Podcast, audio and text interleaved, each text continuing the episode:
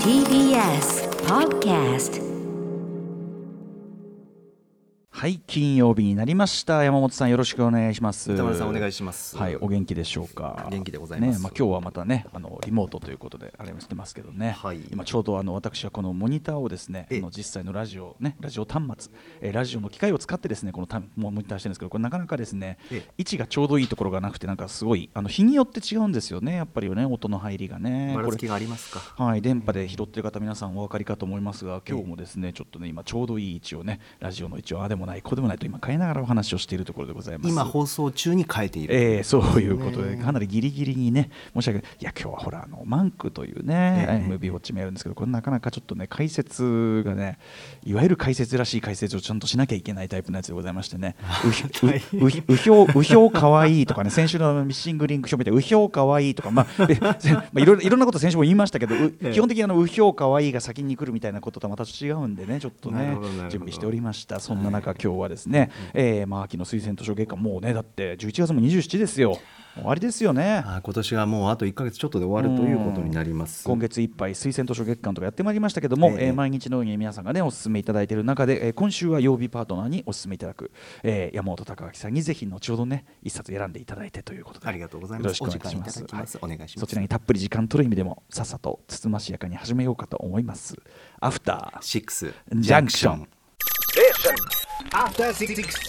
11月27日金曜日時刻は6時2分です。ラジオでお聞きの方もラジコでお聞きの方もこんばんは。TBS ラジオキーセーションにお送りするカルチャーキュレーションプログラムアフターシックスジャンクション通称アトロクです。パーソナリティは、えー自分の声を聞いているこのラジオの位置がまだまだしっくりきていないラップグループライムスターの歌丸です、えー今夜はライムスター所属事務所スタープレイヤーズから、えー、会議室からリモート出演しております。そして本日のパートナーは？はい TBS ラジオ第6スタジオからお送りしております。金曜パートナーの TBS アナウンサー山本貴明ですここのとこねでも第6スタジオ行ってやる機会が多くて、まあ、もちろんそれはすごく嬉しいことだったんですけどまたねちょっとあのコロナウイルス感染拡大がちょっとねもうあの以前のねあの緊急事態宣言どころじゃないところに来てて結構危機的というかね感じになってきてる中でね。あの当番組もですねまああのいつでもねあの並行してやってきましたけども、はい。またちょっとリモートの機会とかもちょっとあの増えるばかもしれないですねこれね。こればっかりはねね。本当にね気をつけすぎるということはないですし。状況に応じてというところ使い分けで、はい。やっております、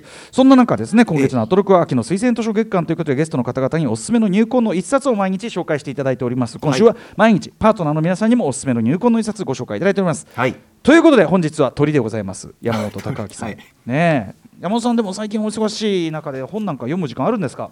本はですねこれ読んだのが緊急事態宣言が出まして、ちょっとこう家の中でできることないかな本読もうということで出会った一冊なんですけど、はい、えーそれでは山本隆明さん入魂の一冊お願いします。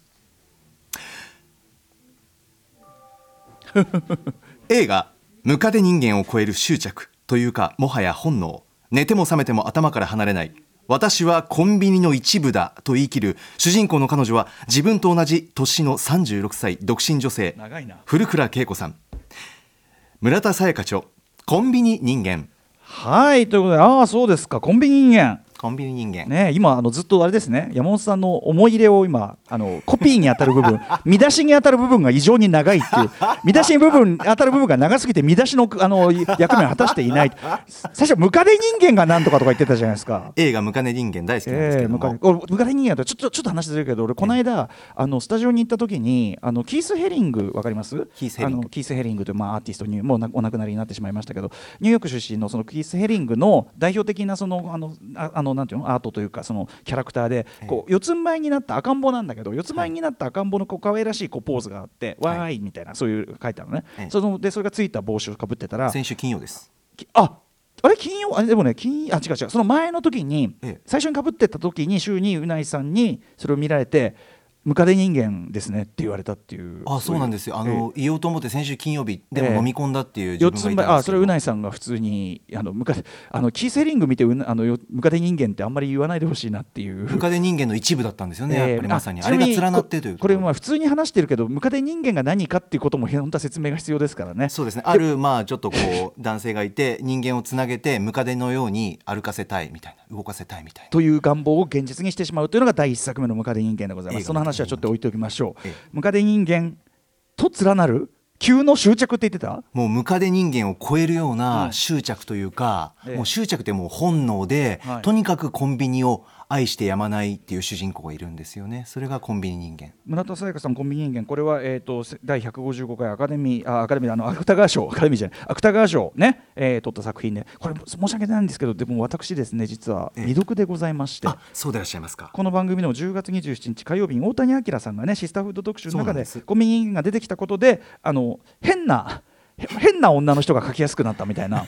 すごいすごい言い方してましたけど、うん、まあ簡単に言うとコンビニ人間は文芸春秋文芸春秋より2016年7月27日に刊行。36歳未婚彼氏なしコンビニエンスストアのアルバイト歴18年目の主人公の生き方を通じて普通とは何かを問うというはいことでございます、ということでこれが山本さんにビンビン来たのは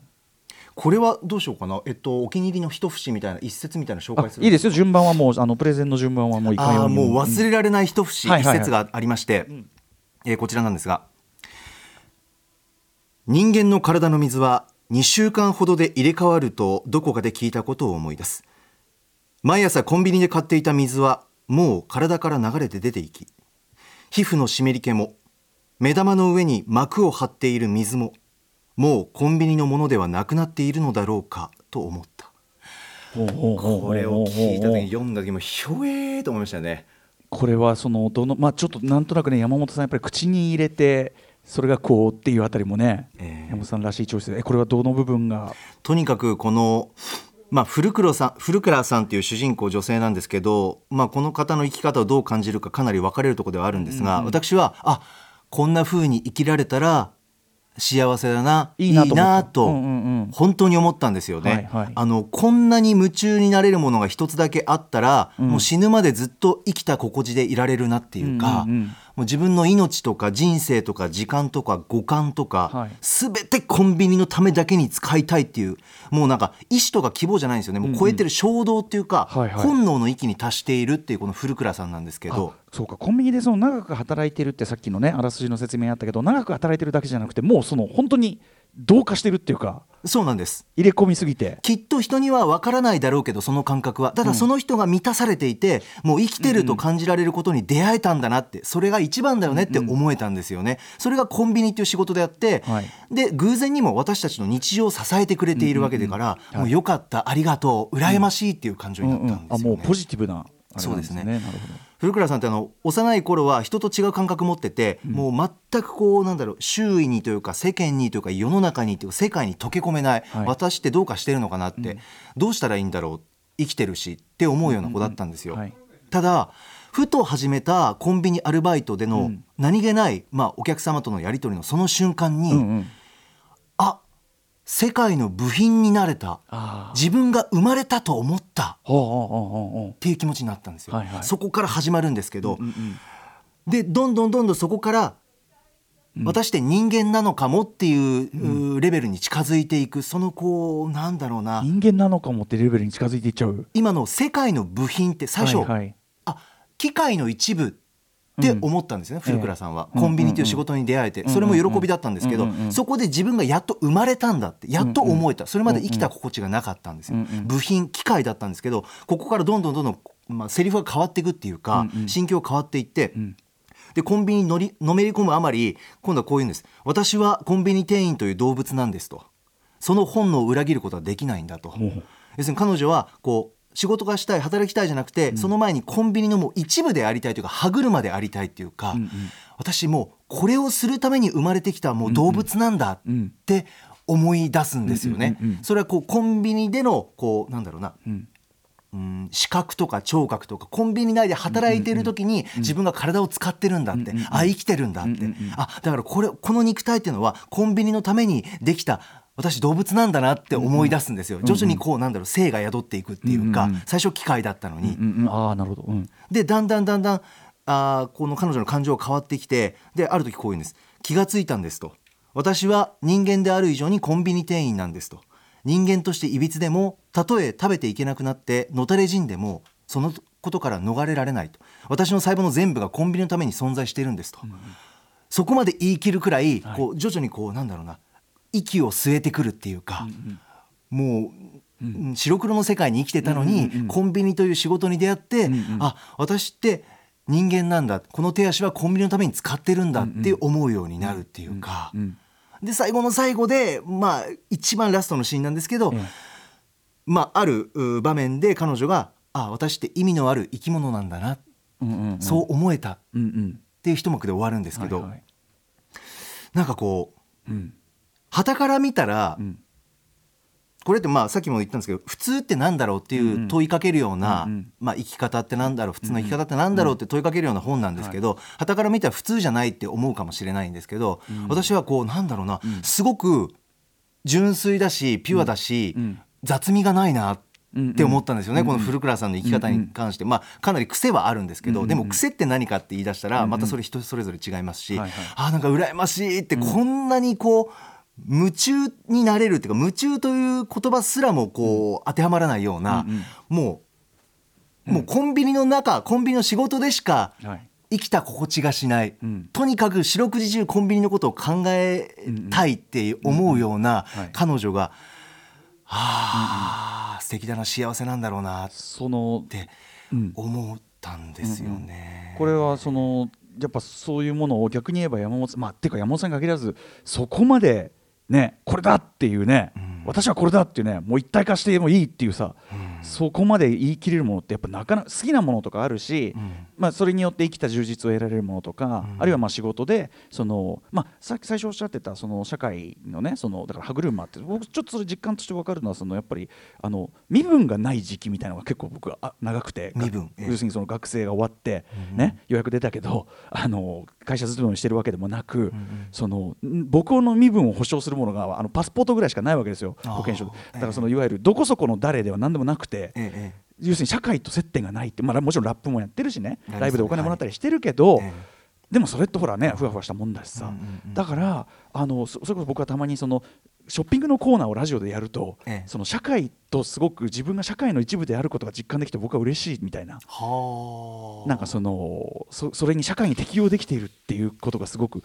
自己実感できる参加できている参加できているし、ええええその歯車であっても、歯車がなきゃ動かないというかね、でやっぱそのね人が生きている時の充実ってそのあのもちろん愛し愛されというのがあるけど、えもっと大きく言えばやっぱりその必要とねその社会の中で機能してる、うん。ここにはまるみたいなやっぱそれすごい大事だと思うんですよ、前スーパーという映画の表の中で僕言ったんですけど、ええ。人が生きる時にあたってのその充実感というのは、うん。愛し愛され。でも愛し主人公は愛し愛されは叶わなくなっちゃったからせめて社会という中で意味を見つけたくて勝手にヒーロー活動を始めちゃうっていう話だけど、え。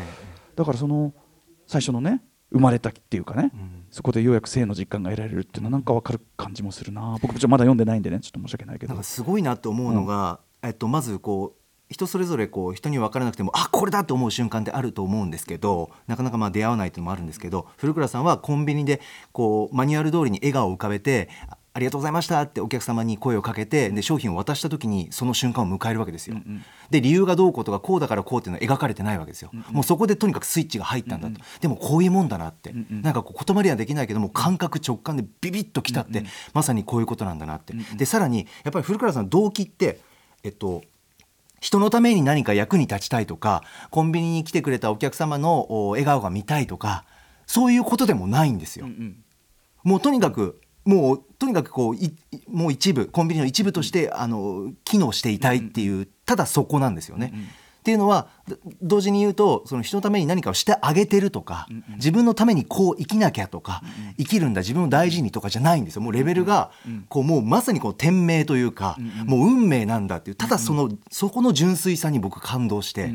それでたまたま人のために世のなためにコンビニという仕事でなってるっていうこうなそこに健全さを感じるっていうかああなんか素敵なこう、歯車でありこうなんかこう全体の動きだなって、こうたくさんの人があるといいなっていう。そのえエゴが先に来てるとかじゃないじゃないんですよね、すごくいいなって思うんですよね。あとやっぱ彼女って揺らぎがなくてこれ旗から見るとあの36歳独身女性コンビニアルバイトを何年もずっと続けてるという中で彼女を取り巻く周囲の人物って色眼鏡がすごく目立つんですよね。こうストーリーを読んでると、なん。か彼氏はとか結婚はとか、こん仕事は今後どうするのとかで彼女の中でやっとたどり着いた場所は世間から周囲から見ると途中だったり普通じゃないっていうなんかななんかこうそうそういう見られ方なんですよね、それがすごく際立ってて、まあ、いわゆる普通警察っていうか普通ってなんだってことなんですけど、ただ彼女はみんながこう不思議があったり疑問だったり心配している部分を自分の人生からこう消去していく。そこに向き合うとか抗うとか悩むじゃなくて、整理して消去してるんですよね。なんだろうなこう客観的に彼女って見てて、あ私のこういう部分が他人にとっては不思議なんだろうな。逆にこういう生き方したら周りは納得するんだろうな。こういう生き方したら安心するんだろうな、心配もかけないんだろうな、ただ客観的にそう思うだけで整理するだけで終わるんですよ、じゃあこうしようってないんですよ。つアクションが、もうただ単に冷静に受け止めてあ人はこういうふうに思ってるんだろうなって、全くぶれないし、強く生きていこうという考え方すら持たない彼女。もう自分の居場所を見つけたから、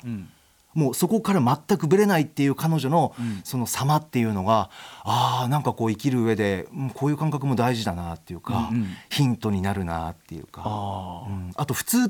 てなんだろうっていうテーマもすごくこうビビビッときたっていうか、やっぱこう仕事柄こうアナウンサーということをしていると、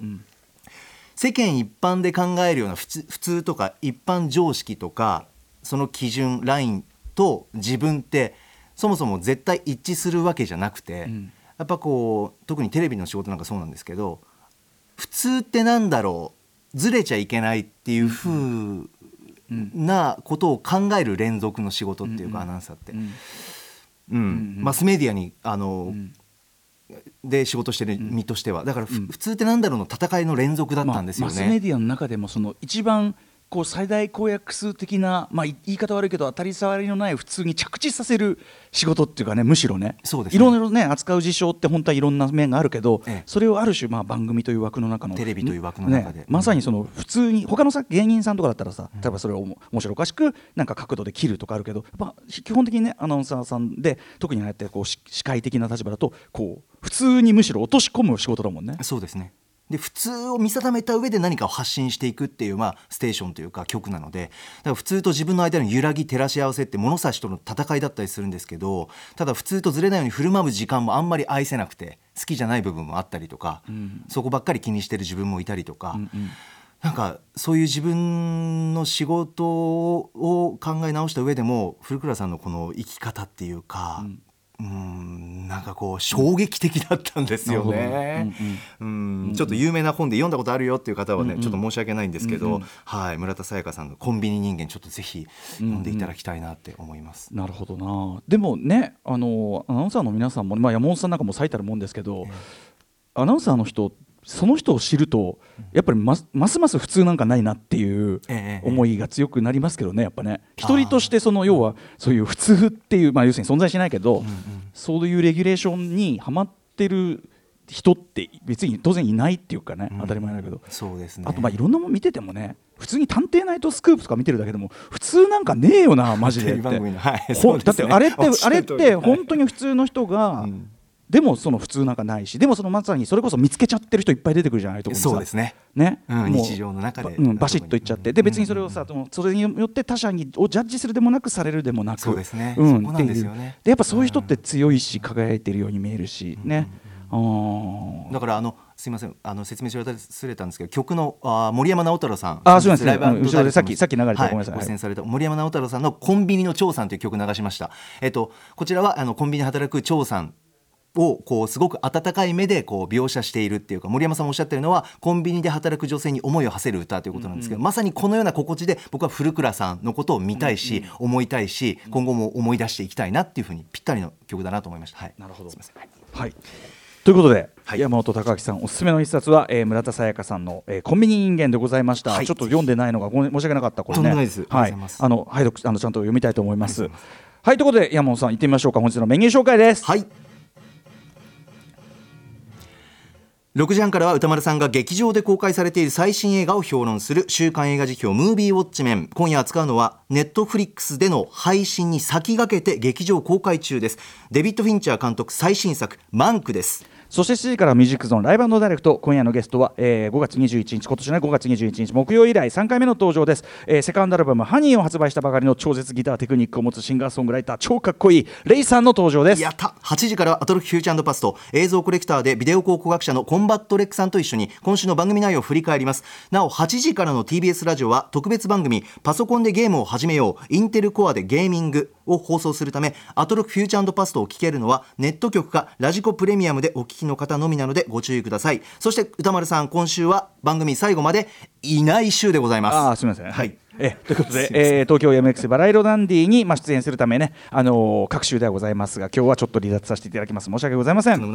の番組では皆さんからのメッセージお待ちしております歌丸アットマーク TBS.CO.JP まで各種 SNS もやっております。フォローお願いします。それではアフターシックスジャンクション行ってみよう Station. After 66 junction.